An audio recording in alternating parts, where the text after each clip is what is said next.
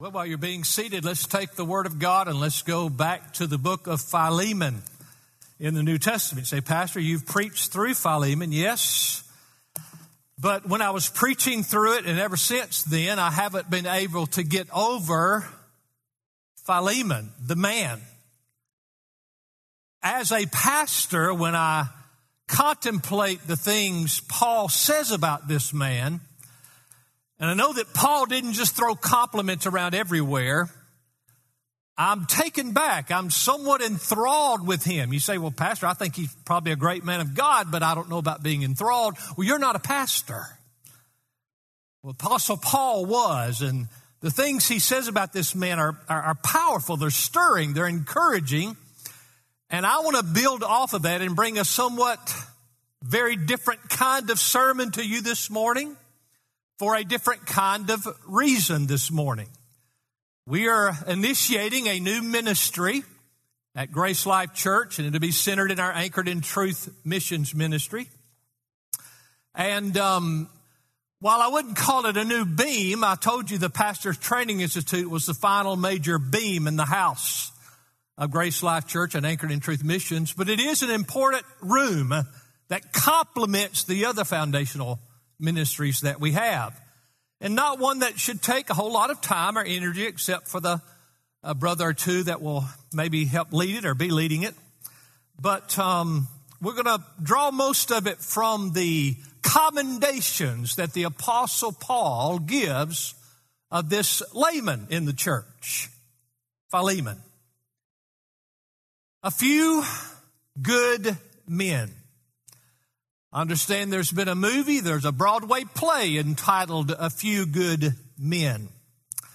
It's also been a recruiting slogan for the Marines for many years. I did some research on the phrase, and I found that the earliest known usage was by Captain William Jones, the captain of a twenty-eight gun frigate, when he advertised in the Providence, Rhode Island Gazette, in March of seventeen seventy-nine, that he needed a few good men to join him on a short cruise.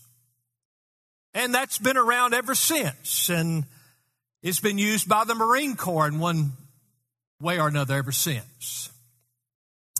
Our Lord Jesus, in like manner, had amassed a great following as he began his earthly ministry, teaching, performing miracles. Hundreds, even thousands and thousands followed him. And in the broad sense of the word, they were disciples. They were following after. They were learning. A lot of them were not converted. They were not true Christians yet, but they were interested, and they were following.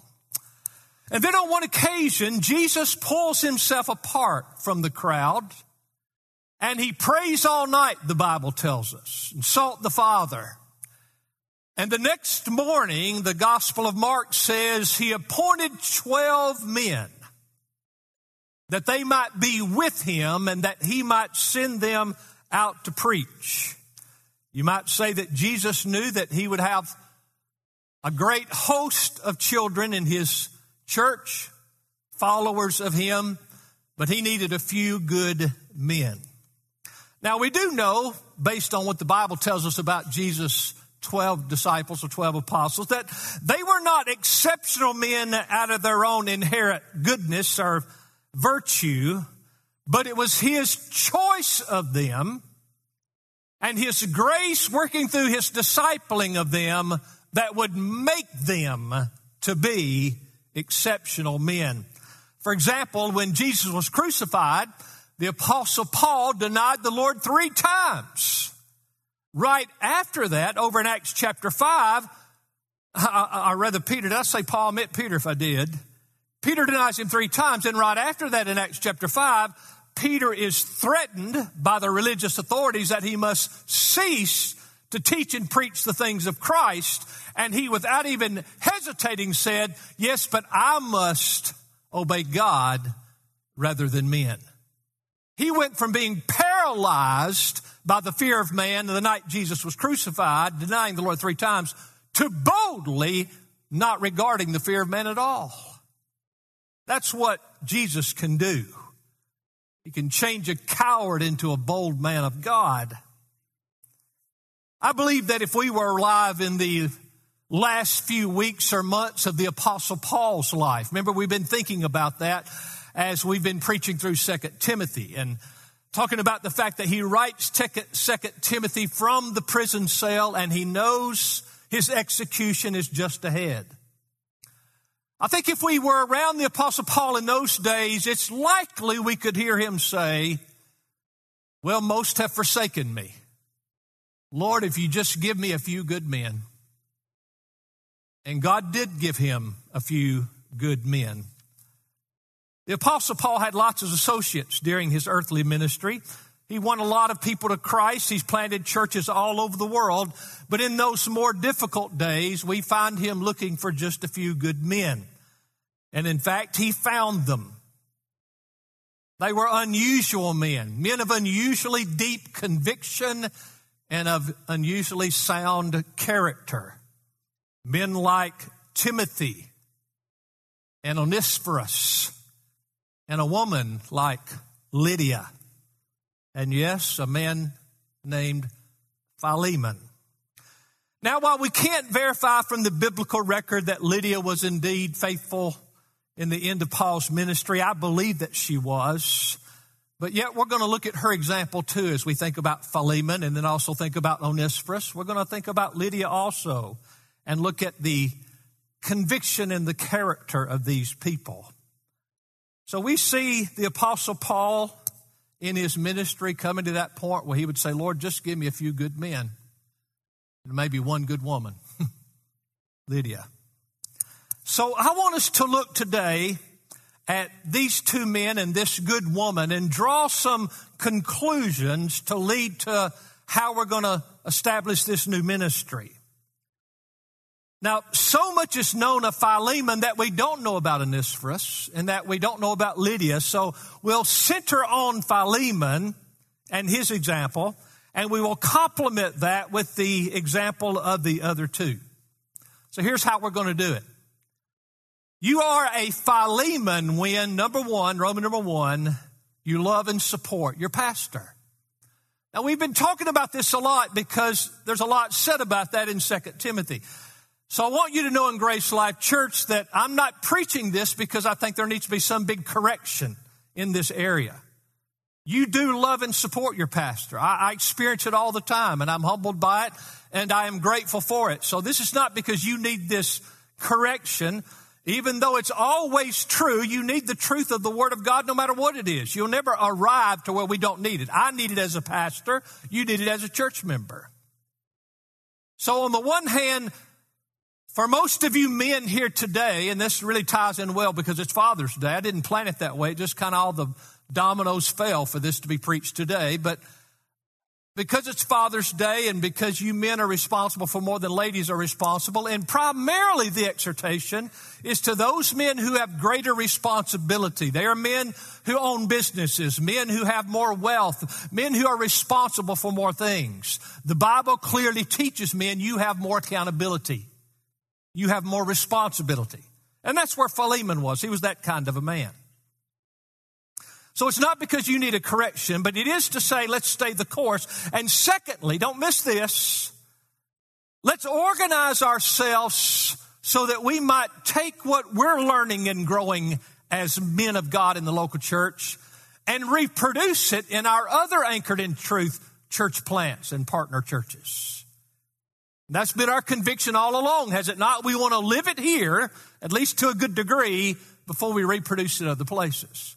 So in one sense, I'm challenging every man in this church to join with me in a new ministry that's bigger than us. Have a vision outside of us. So let's look at this from Philemon's life. We're talking about you're a Philemon, or you have the spirit of a Philemon when you love and support your pastor. And we see this so powerfully as Paul writes this letter to Philemon. And, of course, the purpose of the letter is to persuade the uh, man Philemon to take back his runaway slave Onesimus and not just take him back, but take him back no longer as a slave, but now as a brother in Christ. And Paul says some quite amazing things about Philemon. So While I, I, I know I'm not emphasizing the major theme of the letter, we preach that thoroughly, I do want to bring out some secondary truths, particularly looking at the conviction and character of Philemon. It's very important for us to look at and think about and apply to our own lives. Look at verse one. Paul, a prisoner of Christ Jesus, and Timothy, our brother, to Philemon, and notice this, our beloved brother and fellow worker. Paul knew this was a brother who loved him. You're my beloved brother, Philemon, implying, among other things, I know you love me and you support me. Now jump down to verse four. He says, I thank my God always. Now, why would the Apostle Paul thank God always? And by the way, this is the Apostle Paul who experienced great rejection and persecution by the culture at large and significant difficulties in even the churches he started. It would have uprisings and people who would oppose his leadership. So when he says to Philemon, I thank God for you, here's what he means. He means, I know you love me, Philemon, and I know you support me. That's why I'm thankful for you, Philemon. But not just that he loved and supported Paul. Paul knew why he did it. He did it because he first loved Christ. Those two always go together once you gain any maturity in Christ. You will love God's man if you love God. You'll love Christ's ambassador if you love Christ. And that's what Paul is bringing out here. Uh, look at verse seven, if you will. He says, for I've come to have much joy and comfort in your love, because the hearts of the saints have been refreshed through you, brother. This phrase, comfort in your love, is a powerful phrase. It means Paul, when Paul woke up in the morning, he might be first reminded of all of those who were forsaking him. But when he thought of Philemon, he thought, praise God, that man will stay with me. He knew Philemon loved and supported him, that he had comfort in his love. And then down in verse eight, if you will. Therefore, though I have enough confidence in Christ to order you to do what's proper, context. He said, I know I could order you to take Onesimus back, and I could order you to no longer view him as a slave, but as a brother. He said, but I'm not going to do that. He said, I have such confidence in you. Among other things, that's got to include that I know that you love me as your spiritual leader, and you support me. And then uh, we get down to um, verse um, fourteen of Philemon, and he says, he said, but without your consent, I didn't want to do anything. I'm not going to force something on you, Philemon, so that your goodness, goodness would not be in effect by compulsion, but of your own free will. So here, Paul is pointing out, this man is a man who loves me and supports me. There's more there than that, but that is definitely there. And when you're a pastor, and let's just say a pastor, staff member, church leader who is really trying to build a spiritually, biblically healthy church, it's worth everything to have some Philemons around. Because there are plenty who are against you. You guys got to understand, you've been here very long. You think what we have is normal. It's not. The kind of unity and love and support that I experience is just, it's just almost radically rare, especially in Baptist and evangelical circles. Now, in, in, in balance of that, or, or in, in continuation of that, I should say, let's look at the example of Onesiphorus. Look at Second Timothy. Well, that'll be on your screen. Second Timothy Uh, chapter um, one, verses sixteen and seventeen. Paul's writing from prison, and he says, the Lord grant to the house of Onesiphorus, for he all, grant mercy rather, for he often refreshed me and was not ashamed of my chains, but when he was in Rome, he eagerly searched for me. What Paul is saying here, when everybody else fell away, there was one guy I knew loved me and supported me, Onesiphorus. He went to great lengths. He, he exhausted himself and, and, and literally put himself in danger by associating with me, but he would not be deterred. And then he goes on to talk more about that. But then notice the, the Lydia as another example. And we're looking at this in Acts chapter sixteen, if you will, uh, verses thirteen through fifteen and verse forty. Paul is preaching in Philippi. He resides to the riverside where a lot of people res- resided and, and rested on that day. And it says on the Sabbath day, we went outside the gate to a riverside where we were supposing that there would be a place of prayer, and we sat down and began speaking to the women who had assembled there. All right, next. A woman named Lydia from the city of Thyatira, a seller of purple fabrics. Let me stop there. Uh, to sell purple fabrics almost automatically meant you had wealth, because it was a very, very rare dye that was in the region of Thyatira where uh, Lydia's house, she's a long way from Thyatira right now. She's in Philippi. She's doing business in another town is what she's doing. And she's a seller of purple fabrics. And purple was the color of royalty and nobility because it was so rare and so expensive. And so she's a woman of some means. As a matter of fact, she's at least got two homes. She has a home in Thyatira, and she has a home or place of business here in Philippi also. And she's a worshiper of God. She's the one who's come to embrace the God of the Jews. She was listening, and notice, and the Lord opened her heart to respond to the things spoken by Paul. Notice how God points out over and over again, it is the sovereign God who initiates conversion. The Lord opened her heart. Then she responded. Notice this, and when she and her household had been baptized, she urged us, saying, if you've judged me to be faithful to the Lord, come into my house and stay. And she prevailed upon us. What's the point? Her point is, I want to take care of you, Paul, and your associates. I want to support you. You can be housed in my houses or in my, my buildings here. We will feed you food. And, and no doubt she gave them money to continue their work. I can guarantee you Paul left Philippi saying, I know there's one godly business lady in Philippi, and she loves me and supports me. So we see that pattern, and there are other patterns, but powerfully seen in Philemon's life, powerfully seen in the life of Onesiphorus, and powerfully seen in this godly lady Lydia who's converted on the riverside there in the regions of Philippi. If you have the Philemon spirit, God's done enough work in you to where you see it as pleasing to God and honoring God to love and support your pastor. Roman numeral two. You are a Philemon when your pastor can trust you and depend on your support. This is just the other side of the coin, but I think it needs to be emphasized. Because not only is Philemon commended for what he is, Paul basically, all the way through his letter to Philemon, says, and what you do for me by letting me know I can depend on you, Philemon. Letting me know you'll be there to support me is worth everything. Now, there's one key point I want to bring out here, because as you know, the, the main context of the letter, Paul's writing to Philemon, saying, Philemon, I found your runaway slave. He bumped into me, and he's been converted, and he's been a wonderful help and servant to me. I'm sending him back to you, Philemon. I'm not going to command you. I could command you, but I'm not going to. But I want you to consider Philemon now. He's no longer a slave. He's now your brother in Christ. Powerful. But see what we forget. We read that, and we just gloss over it.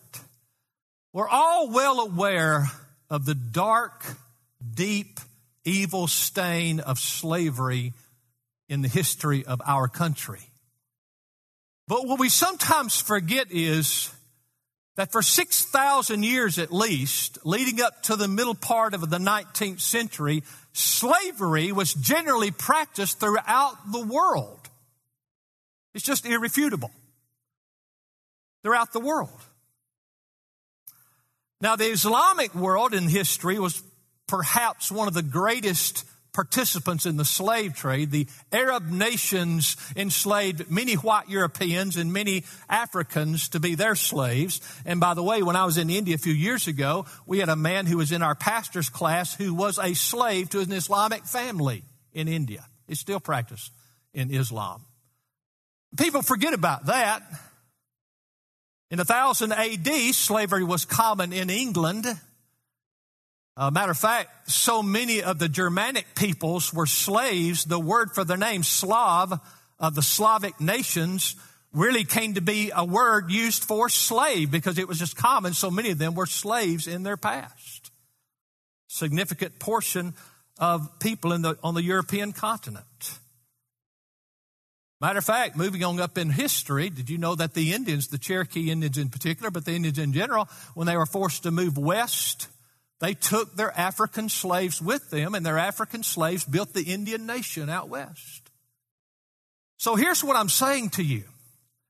Slavery has been dominant in world history. But if you come to this time when Paul's writing to Philemon, there's probably no time in world history where slavery was more woven into the fabric of civilization than the Roman Greco Empire. The Romans practiced slavery, the Greeks practiced slavery, but none more than the Rome or than Rome during the Roman Empire. Some biblical scholars say it's possible that fifty percent of the citizens of Rome were slaves of one degree or another. So in this context, when all the businesses and all the businessmen and everybody utilized slavery, the Apostle Paul, listen to me, has such trust in Philemon that he believes with one letter he can write to Philemon and change that in Philemon's life. You know what that means? Paul trusted in this man. Trusted in him and knew he could depend on him. I'm not gonna, I, I, my time's constrained here because you don't listen much past eleven forty-five. So I have to move on, but the way Paul, he says, I could command you, but I'm not going to. I could force you, but I'm going to just let the goodness of your heart, because I know what you're going to do, Philemon. Christ has changed you. And boom, the light's going to go on, and you're going to realize, as a Christian, I cannot participate in slavery any longer.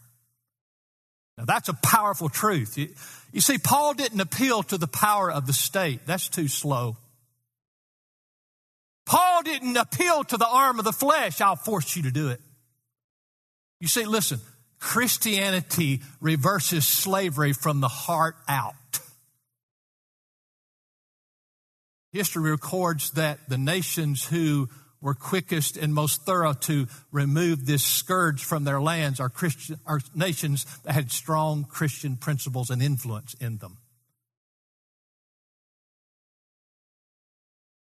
So here we see a powerful statement of Paul, who is functioning as the pastor of this local church that meets in Philemon's house, having this deep confidence that this man can be trusted and depended upon. Now, in addition to that, again, in verse one, he calls Philemon his fellow worker. I know I can depend on him. He's a fellow worker. Again, he says, you're a comfort to me in verse seven. Your faithful support comforts me. I can't depend on some churches and some individuals, but Philemon, I know I've always been able to depend on you. And then uh, go to verse twenty, if you will. We're in Philemon. Yes, brother, let me benefit from you in the Lord and refresh my heart in Christ. Now, he's asking for that to happen, but you can tell Paul knows he can trust Philemon to do the right thing here. Verse twenty-one, having confidence in your obedience, I write to you, since I know, that's I can trust you, Philemon. I know you will do even more than what I say. Philemon had the kind of spirit where his pastor knew he could trust him and he could depend on him to do the right thing. And something interesting here, if we go on to verse um, twenty-two. At the same time also prepare me a lodging, for I hope that through your prayers I will be given to you. Now, Philemon was most likely the wealthiest man in the church. He had the kind of house where he could have a, a guest quarters, if you will. And, and it's interesting. Paul does not sheepishly say, uh, Philemon, I, I just I hate to even bring this up, and I don't impose on you, and I, I, I, I'm embarrassed to ask this, but would it? You think, Philemon, that it might be okay if I stayed at your house a few days when I'm there? No. There's such a trust in this man. There's such a, a knowledge that he'll rejoice to help me. I can depend on him. He just says, get my room ready, I'm coming. That's what he does. I had, there's, there's many, many families in this church I feel that way about. I hadn't asked for a room, as far as I know, from any of you. But if there was a need I had, I, I could pick up the phone, and I know in just a moment, and I would feel confident that you would want to, Pastor, I'll do that for you. Now, you got to understand something. I don't have needs. I'm not asking for that. All I'm asking for is you to have that heart attitude, a Philemon heart attitude. I'm well taken care of. I'm not preaching this for me. But a lot of our churches we partner with and a lot of the churches we plant aren't there yet. Their men need to learn the Philemon spirit. And that's where I'm going with this. You got to help me help them get there. Then, of course, again, the example of Onesiphorus. I'll not go there for time, how he was diligent to seek Paul out, find Paul in Roman prisons, minister to them. The example of Lydia, and the Bible says Lydia didn't just suggest to stay at my house. The Bible says she prevailed on Paul. Paul, you've got to stay here and let me take care of things. So Paul would say, I know I can trust and depend on the support of Onesiphorus. I know I can trust and depend on the support of this godly lady, Lydia. And certainly he knew he could trust and depend on the support of godly layman Philemon. Number three, you are a Philemon when you strongly support your local church. Now, this ties into the earlier points. I understand that, but it is a separate thing. Yeah. Supporting God's pastor is supporting the local church, but it's more than that too. And we see this in the in the book of Philemon, and it jumps out so powerfully. Again, if you're a pastor, this means more to you because you are fellowshipping with pastors, and in my case, mentoring and encouraging and trying to train pastors who are not experiencing this kind of, uh, of blessing that a Philemon brings to the church. Verse two again, uh, and... Uh, uh, Aphia, our sister, Archippus, our fellow soldier, notice, and the church in your house. Philemon said, we don't have a place to meet. Church can meet at my house. He was a churchman. He was strongly committed to the local church. In verse five, Paul writes, I hear of your love and the faith which you have toward the Lord Jesus, and this always follows, and toward all the saints. Paul said, you love Christ, and that's always seen in that you love the church, you love the saints. That's got to mean primarily those who are meeting in the church in your house. A Philemon is one who is strongly committed to the local church. Paul writes in verse seven, um, again, um, nope, it's not verse seven. Let's go to verse seventeen maybe. If then, he's writing to Philemon, you regard me as a partner, accept him as you would me. Now, what's, now here's the Apostle Paul, and he says, Philemon, you're my partner. Partner in what? Do they have a tent-making business on the side? I don't think so. Paul did that, but I don't think that's what he's talking about. We're not partners in a business. What he's saying is this, in my solitary vision of preaching the gospel, seeing folks converted, and establishing local New Testament churches, Philemon, you've been a faithful partner to me in that. That's what he's saying. You're strongly committed to the mission I'm about, starting local churches throughout the world. Here, this successful businessman, relatively speaking, wealthy man in this local church shows a clear and strong commitment to the local church. Um, Onesiphorus. Now, when we look back at Second Timothy again, we think about this godly man Onesiphorus who was so diligent to seek out Paul. I think it's probable that Onesimus probably had a church in his house. We know Paul talks about Onesimus and his whole household being blessed, be, receiving God's mercy. I can't prove that, I don't know, but I think it's possible, maybe probable. But certainly Onesimus knew that when I support this man Paul, I'm supporting what Paul's about, preaching the gospel, planting local New Testament churches.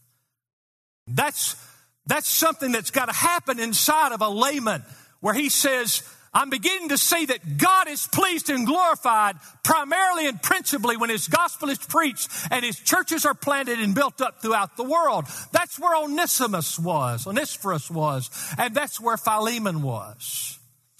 And what about Lydia? There's a powerful thing here about the local church in the testimony or in the narrative concerning the conversion of Lydia. If you will, look again at Lydia. Now, let me leave that for a moment. Let me leave that for a moment. And, and let, let me, let me talk about this for just a moment. In Christian ministry, in New Testament teaching, Christian ministry is much more of a rifle shot than a shotgun blast. You know the difference. Shotgun has many pellets and you shoot and they just go everywhere. Christianity is more of a rifle shot. For, for example, Paul wasn't called to plant churches, and then Apollos, one of his associates, wasn't called to tent crusade meetings.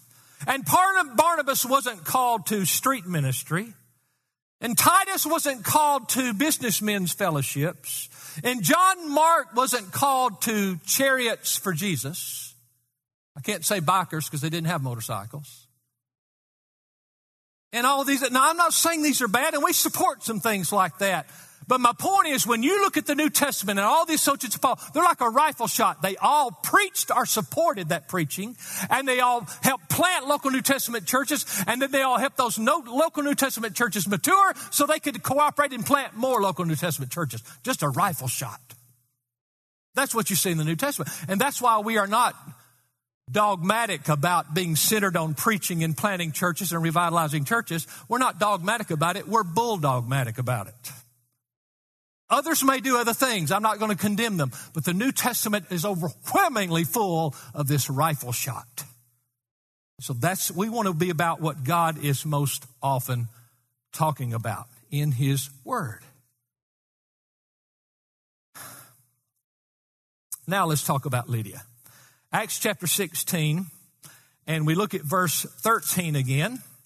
And on the Sabbath day, we went outside to the gate. This is in Philippi. Lydia's come from Thyatira selling purple in the region of Philippi. Apostle Paul happens to be there. He sees her by this riverside. Paul says in verse thirteen, middle of the verse, we were supposing that there would be a place of prayer, and we sat down and began speaking to the women who had assembled. And a woman named Lydia from the city of Thyatira, seller of purple fabric, a God, worshiper of God, was listening, and the Lord opened her heart to respond to the things spoken by Paul. Now notice verse fifteen.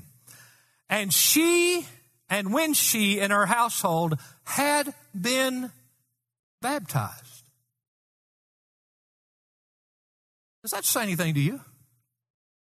I mean, the woman's just converted, and already Paul is planting a church in her house. Boom, that quick.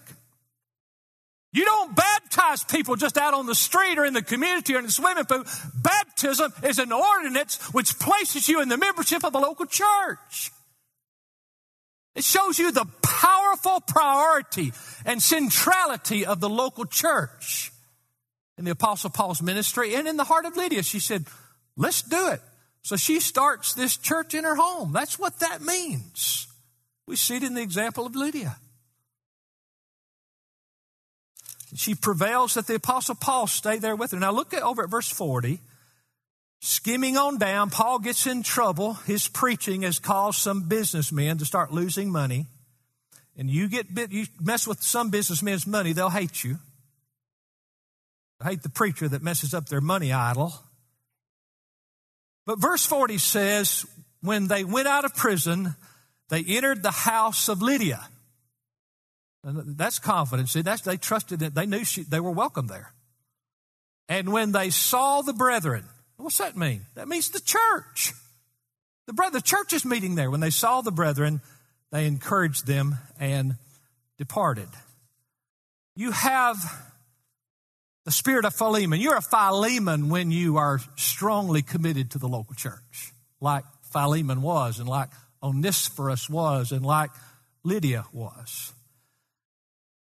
Let me give you one more thought. I was sharing this with the brother, and I'll talk about him in a moment. But um, let's think about marital status, status by way of illustration here, or parallel, I should say. When your marital status changes, it permeates and influences the totality of your life. In like manner, when your spiritual status changes, you receive Christ, you become a member of Christ's church. That new association and commitment and belonging, you understand, you don't attend a church, you belong to a church. You can't attend a church. You can attend a church meeting, which is what you're doing right now, but you, you belong to a church. It's your family. And once that happens, that too influences and permeates the totality of your life. Everywhere you go, that goes with you. For example, if a, if a couple gets married, and after they're married, the husband continues on like as if he was single. When he spends his finances and when he does his budget, he did it just like he did when he was single. And when he was involved in his hobbies and his social things, he did the same things he did when he was single. And when he has his friends and buddies he hangs out with, it's the exact same guys as when he was single. You think, you say, wait a minute, you don't understand marriage. It, it flavors all of that. All that starts changing. The same way, of course, for the ladies. And so it is with the local church. It's to permeate the totality of your being. You're one of God's children, and you have a belonging to this family that's eternal, and it flavors everything you are. You guys who play ball, when you go out and play ball for the junior high or the high school, you're not just a ball player who attends church here. You're a ball player who belongs to Grace Life Church of the Shoals. And when you men go into the factory, you men go into your business that you own, you're not just going in there. You're going in there as a follower of Jesus Christ who belongs to Grace Life Church of the Shoals. It flavors everything you do. It's just that we have such a dumbed-down understanding of the local church today. We have such a woeful deficiency in our understanding of the local church. For example, the majority of pastors, I'm not exaggerating here, and I'm not running these dear brothers down because so many of them have tried and they just get obliterated by their church members when they try to get things right. And I have a heart for these pastors. But most pastors willfully teach that membership is of no real consequence. Our former pastor, he was quite humorous. He, he used to say if you could teach a chimpanzee to walk down the aisle and fill out a card, most Baptist churches would vote him in. His point was, it's a mess. It's a mess. Most pastors will basically tell you there is no evaluation or qualification to come in and join membership. And if you join, there's certainly no accountability or discipline for your life after you join. That is radically wrong and unbiblical. And I've been spending decades trying to correct that. And God bless you for hanging in there with me as we've been on this journey. But saying all that to say, my illustration is just as marital status touches and determines the totality of life, so does one's status as a Christian and a member belonging to one of God's local churches. That was Philemon. As you look at, as you look at what Paul says about Philemon, it's, everything's wrapped together. His, his household is there. The church meets in his household. His business, more than likely in that day, most all business functioned out of your household, whether you're a blacksmith or whatever you did. You may have sold things in the marketplace, but you made it in your home, in your household. And so it permeated everything. I mean, Philemon brings Christianity and even the church right into the center of his business life and his home life. Powerful stuff. It's a lesson for all of us. Now, by the way, time out. Hey, guys, listen to me. Well, some of you think, well, you know, Pastor, it could be a little hard for business if I'm too upfront about Christ in my business. Do you know the antagonism and resistance to Christianity in this day? And Philemon just didn't say, I'll be known as a Christian. He said, meet in my house. He put his business and everything on the line for the good of the church and the honor of Christ. That brings me to our last point, Roman number four. You're a Philemon when you view your business and wealth as belonging to God and gladly yield them for the greatest purpose. That's what Philemon did. Everything I am now, everything belongs to me. It's all centered in Christ and centered in Christ's work and Christ's purposes and Christ's church. We don't know much about Onesiphorus on this point. But definitely Lydia was like Philemon when this woman of purple fabrics, probably making fantastic profits, said, I don't care. Because right after Lydia is baptized and the church is started in her home, Paul is persecuted by a businessman in the community and he gets locked in prison. But Lydia says, doesn't matter to me. My business is on the line. My home is on the line. My reputation, it's all Christ. Powerful stuff. Powerful stuff. So we see in the example of Philemon and in Lydia this lack of dividedness. It's all one in Christianity, and my commitment to his local church permeates all of it. Actually, Lydia and Philemon and Onesiphorus remind us of another man, actually several, but one other I'll mention in the New Testament, Joseph of Arimathea. The Bible calls him a righteous and good man, and he was one of the leaders in Israel, which meant he had wealth and influence. And when Jesus died, he boldly goes to Pilate and asks for Jesus' body and associates himself with the most scorned and hated and rejected man that they'd probably known in centuries. And didn't just say, I'm going to take his body and bury him. He said, I'm putting him in my tomb. I, I'm putting it out there. I'm one of his.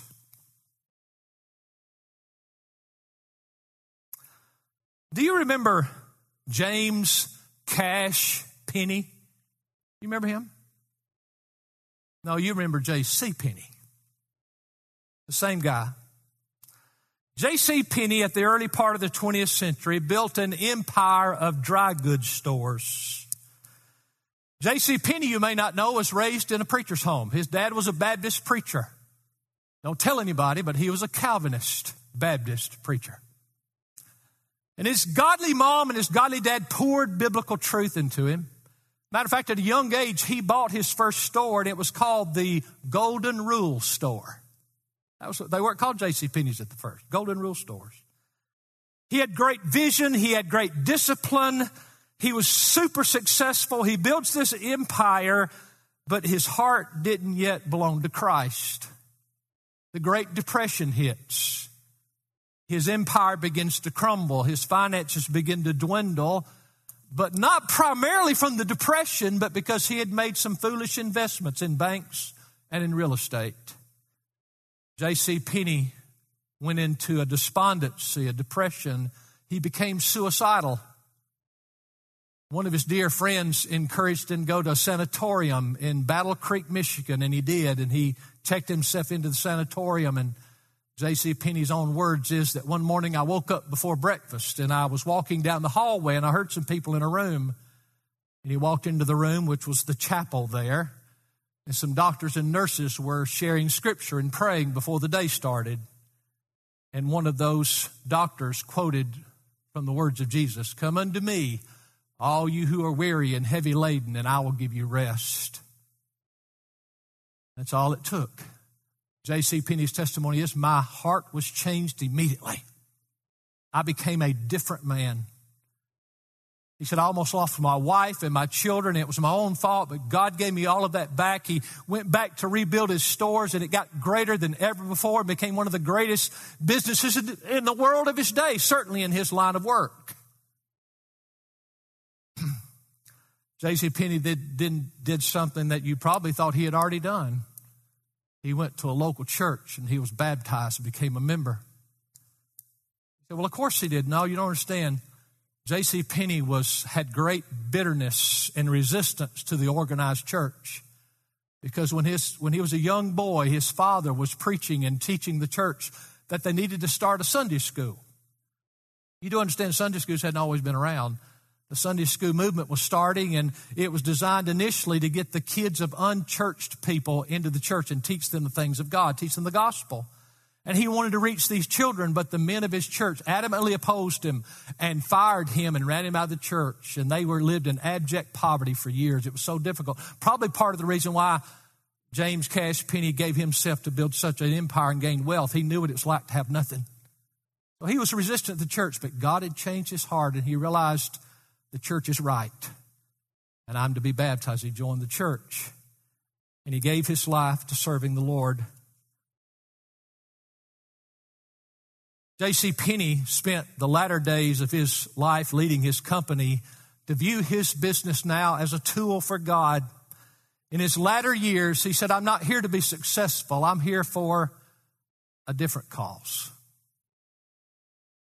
He developed many ministries and Christian ministries and charities. But one of the things that speaks to me most strongly is he, he bought sixty acres of land and filled it with homes and gave those homes to Christian missionaries and Christian ministers when they retired, because in those days, guys would retire, leave a pastorum, and be in poverty, have nowhere to live. That was the heart of J C Penney. J C Penney was changed by the gospel, and then he was changed so that he began to use his business and his wealth for the greatest purpose. So I come to this new ministry that I'm initiating today. Brother Chad Epperson has agreed to direct this ministry. You know, Brother Chad was on our staff I don't know if it was two separate times or one whole time, Chad, but he was director of small groups and children's director. But the whole time he was here, he always had a cell phone on his ear. And he's kind of had that business mind. And uh, Brother Chad, I remember the day you and I sat in the parking lot in front of the building, and we were talking about, I wonder if I can get the money and buy this and start a business. You couldn't have started any lower than Chad started.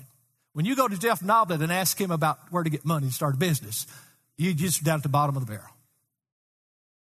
Now, I think more than that, he just wanted to honor his pastor, but I remember sitting in the parking lot, and Chad's had a vision of structuring the whole business to have a witness for Christ. And I know that's the heart of a lot of our men, but Chad's just kind of that guy that has it all structured and organized. And we've talked through the years and had a burden for that. It wasn't long ago that he and I were talking. I said, Chad, we need to get this in the local church more and get it multiplying through our churches. And he said, count on me. I love that. So you asked for it, brother, so here we go. So I appreciate his willingness to head this up and take the decades of learning. I think last I heard, you're, you're, you have about one hundred employees right under that, I think. Okay? And so God's greatly blessed his business, but it is a strong and faithful witness for Christ. So we're calling, and go ahead and put the title up there, Tom. We're calling this the Grace Life Church Philemon Fellowship. It's the Philemon Fellowship. The objectives, as you see there, is to develop an encouraging, mentoring fellowship of men to build great businesses that exist for the greatest purpose. That's the objective. Now, some subpoints there. These will not be on the screen, but as Philemon was, we want these men to be loyal supporters and trusted friends of their local church pastor. You're already doing that well. And the spirit of Philemon, we want these men to be to develop their businesses, to have a high priority of supporting God's church and missions through God's local churches. So many of you guys are doing that well.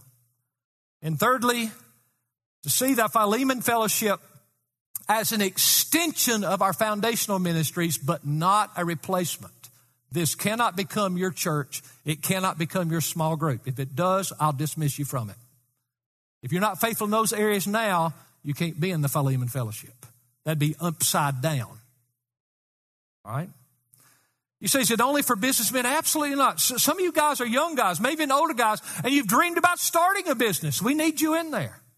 Some of you guys are just going to work and punch the clock, and that's wonderful, and that's honorable. We need you there because more than anything, this is about being a witness in the workplace for the glory of God. It's not in any way going to be about legalism. They're not, well, if you don't do these things the way Chad did it or the way this brother does it, then no, we're not doing any of that. Matter of fact, Chad's been very, very humble to tell me several times, Pastor, I need to learn from these brothers, but we can learn from each other to be more like a Philemon, more like a J C Penney in his latter days. So that's basically the objective. The meetings, we're talking about meeting once every two months, on a Sunday evening, since we're not having services on Sunday evening at this time. And uh, this the first one will be August the twenty-second at six o'clock, and we'll provide dinner, all right? Open to all men. You might say, well, Pastor, you preached about Lydia. What about the ladies? I, I don't know. I, I'm not against that, I, but here's what I'm seeing happen. A, a number of our men already fellowship around these truths now. And Brother Chad, you'll agree with me, it just builds bonding and closeness.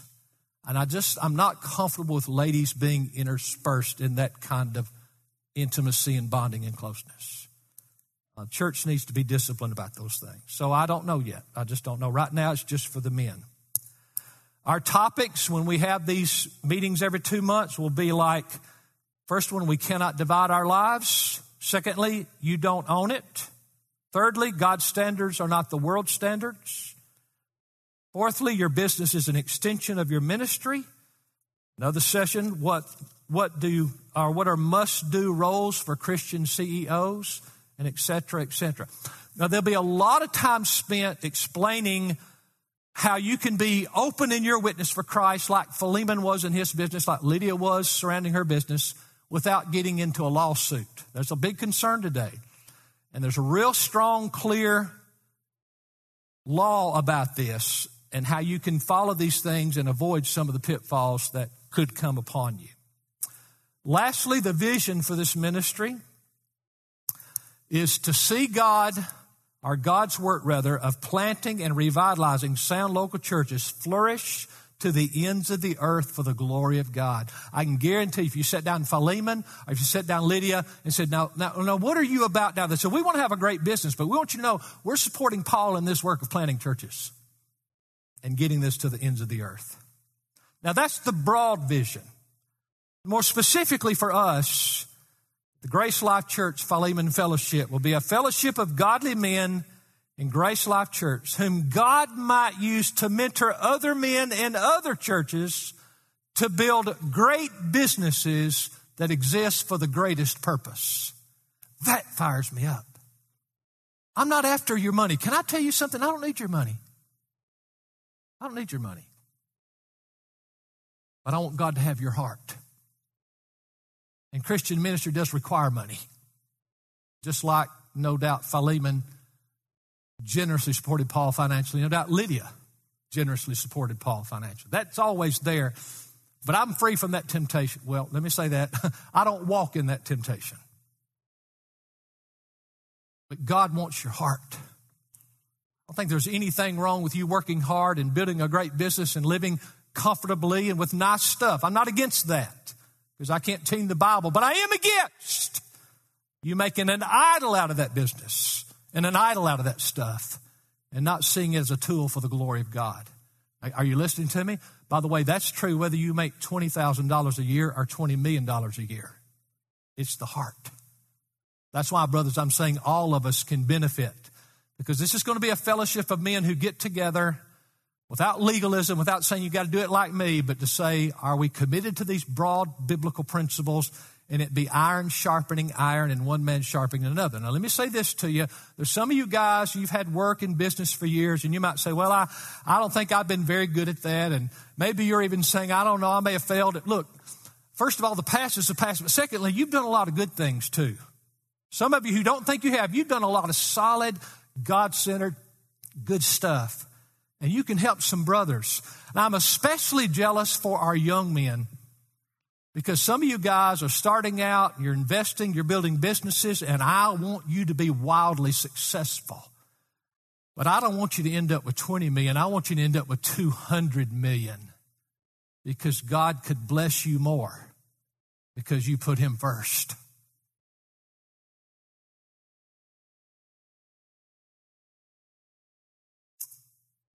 Yesterday, I was running some errands with my wife.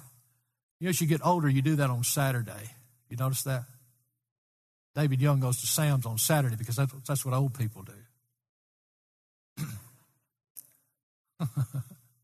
I was in Sam's Saturday. We were driving through the Regency Square Mall parking lot, and we came across that great big vacant building that used to be J C Penney's. Gone. Empty, abandoned. Matter of fact, I read where J C Penney's just in recent days has closed over one hundred fifty stores. They've just come out of bankruptcy. They're having some hard times. And who knows, they may go completely out of business. But if every single J C Penney store closes and his financial empire is over, what Mister Penney did with his vast wealth for the Christ and his church will last for eternity. I'm still being blessed by it, and the man's been in heaven for a good while. What's going to be your legacy? I mean, that everything's changed. You go to the internet now instead of J C Penney's. But what's done for Christ will last. Nothing wrong that Mister Penney and his descendants had a wonderful, comfortable life and retirement and everything, but he made an investment. I read somewhere where he was giving ninety percent of his wealth every year to Christian causes by the time he died. Let's have the spirit of a Philemon, a Lydia, and Onesiphorus, and let's pray and ask God, God, would you let this come from our hearts? Would you let us be real about it and let us walk in it so we can take it to our sister churches and plants and help their men? I'm telling you guys, just listen to me. So few pastors have what I have. They don't have the kind of love and support you give me. I don't deserve it, but God wants you to give it. You get that? It's not about me. It's about you loving God enough to love his pastor. That's all it is. warts and all. But some of our churches would be so helped if we could take this out of our church and meet with some of their men and get them thinking this way. It'd be a huge help to some of these pastors and churches. So that's the vision. That's the ministry. It won't require much time at all, but pray for us as we go forward for the glory of God. Now, I told you it was a different kind of sermon with a different kind of purpose, but I hope many, many, many of you guys will get in on it. Don't think now, well, that really don't apply to me. If you're a breathing man and you're in the world, it applies to you.